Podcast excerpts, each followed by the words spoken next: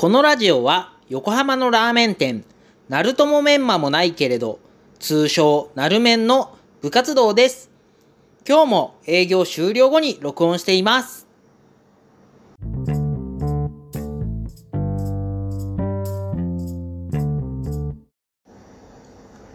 ラーメン屋さんって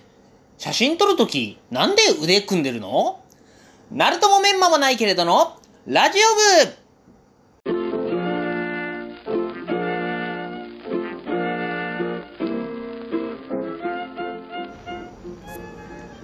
えーラーメン屋さんの腕組みに関してはですね、えー長く、えーラーメン屋さん界隈でも、ね話されてきた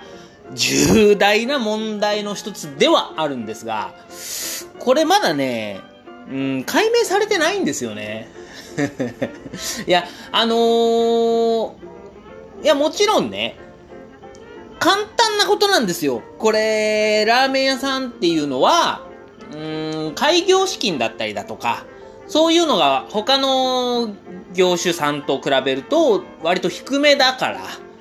うん、ちょっとその、やんちゃしてたようなね、方でも、こう入ってきやすい業態っていうのが、なんか、うーん、一番の理由なのかなっていう。だやっぱり僕が修行してたお店も、皆さんね、こう、逮捕歴、いや、違う、すいません。今、出現しそうになりましたね。あの、やんちゃをされてた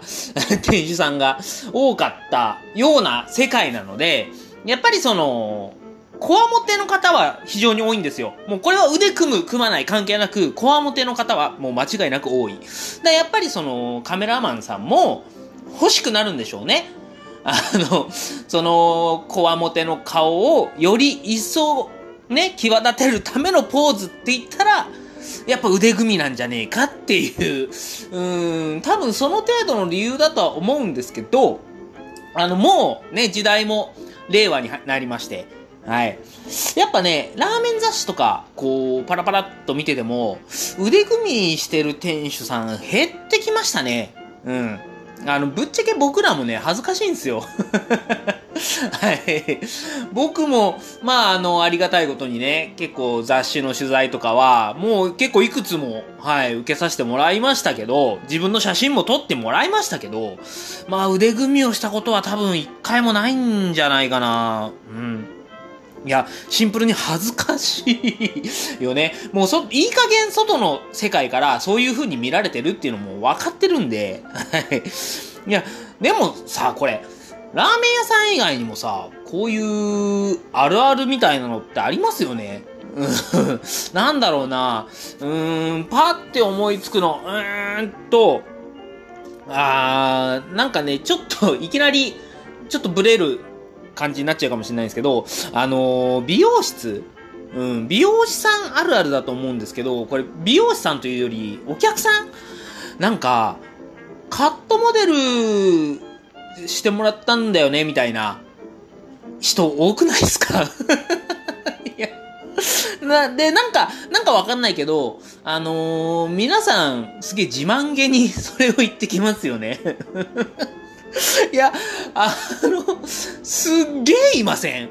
カットモデルだったから、ただなんだよね、みたいなのとか、うん、今度、ちょっと予定が入ってて、つって。で、何何って聞くと、あ、いや、カットモデル頼まれちゃってさ、みたいな。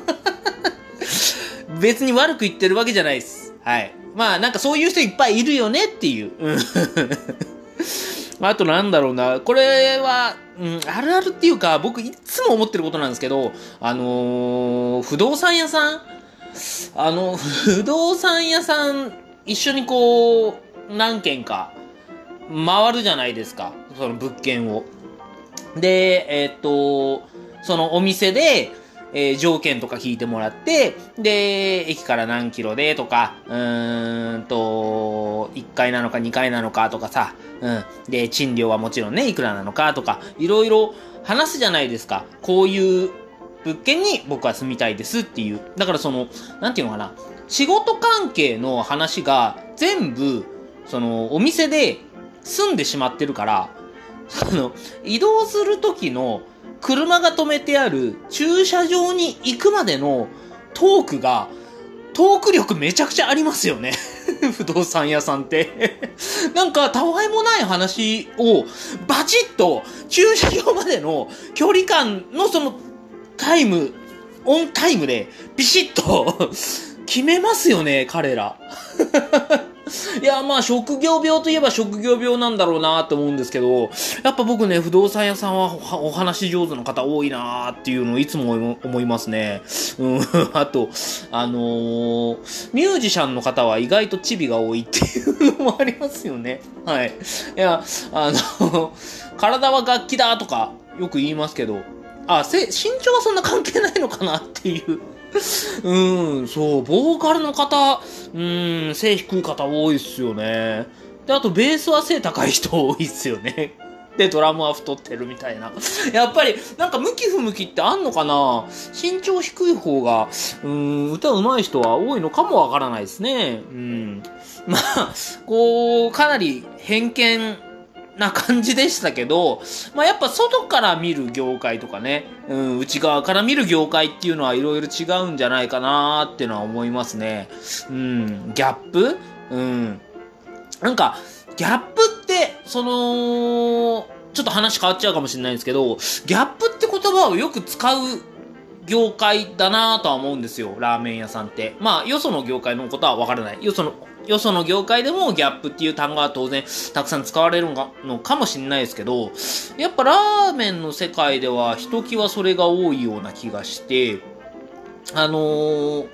実際にその商品、ラーメン自体もそのギャップを使ったラーメンっていうのはたくさんあって、あのー、これ、皆さんの身近なところで言うと、ラーメン二郎ラーメン二郎のスープって実は薄いんですよ。まあ、あの、業界、ラーメン業界ではよくシャバいとかね、うん、言いますけど、えー、っと、背脂がドーンって乗っかったりとか、もうボリュームのあるお肉がバーンって入ってたりとか、っていうので、どうしてもこう、こってりっていうイメージが。まあ、当然、確かにこってりではあるんですよ。油もね、追加できたりとか。で、なんだろう、実際にその油も固形の油と液体の油と両方ドサッと入ったりはしてるんで、カロリー自体は実際高いとは思うんですけど、その油が多いゆえにスープまで濃くしちゃうと、本当に重たくて、最後まで食べきれないっていう。で、ラーメン二郎ね、ご存知の通り麺の量も多いので、あの量を食べることができないっていうので、スープはやっぱり薄めなんですよ。だからそのバランスとか面白いですよね。なえっと、あとは、なんだろうな、えー、っと、あの、つい最近ね、あの、えー、ラーメン最遊記っていうドラマが、えー、テレビ東京でやってるんですよ。で、ここれそこで取り上げられてたやつなんですけど、えっと、ちょっとセレブな女性が好むラーメンってどんなラーメンみたいな話だったんですけど、意外と、こってり豚骨ラーメンを女性も食べたがってるみたいな。うん。でも、その、見た目もね、ギトギトで、みたいなのは良くなくて、みたいなね。うん。そこはやっぱり綺麗に、えー、なってほしい、みたいな。だからそういう、あのー、いろいろギャップっていうのが、このラーメンの世界にはたくさんあって、これ面白いなーって思いますよね。だから、あの、よく、その、ね、これもね、えっと、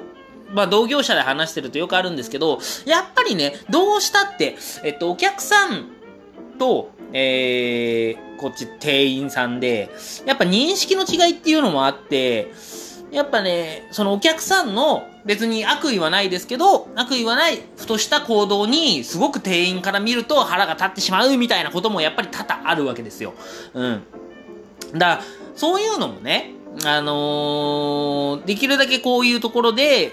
えー、なんだろうな、あまり攻撃的ではないように、うーん、いろいろ皆さんに知っていってもらいたいなとは思ってるんですけど、まあこれからどんどんやっていきたいなとは思ってるんですが、なんかそれ以上にね、えっと、よその業界からしたら、僕も他のラーメン屋さんも、まあお客さんなわけで、多分そこでもそういう認識の違いで、その店員さんをイラつかしてしまってるってことは、まあたくさんあるだろうなって思うんすよね。うん。なんか、うーん、ほら、もうちょっと僕もあんま覚えてないんですけど、コンビニでバイトしてた経験がありまして、もう本当に十何年以上前、20年ぐらい前の話なので、もうあんま覚えてないんですけど、やっぱり、えっと、お釣りの取り方、お客さんがお釣りを取るやり方一つで、結構イラッとしたりとか、してたなーっていうのがあるんですよね。うん。だからその、お釣りの、お客さんからしたら、お釣りのいい取り方、悪い取り方みたいなのは絶対あるんですよ。でもそんなの僕ら意識しないじゃないですか。いや、だからそういうなんかね、うん、つまらないことでイライラするのは、うーん、良くないから、うーん、なんだろう、うん、教科書 作りますか？マニュアル？違うね。全然ボケられない。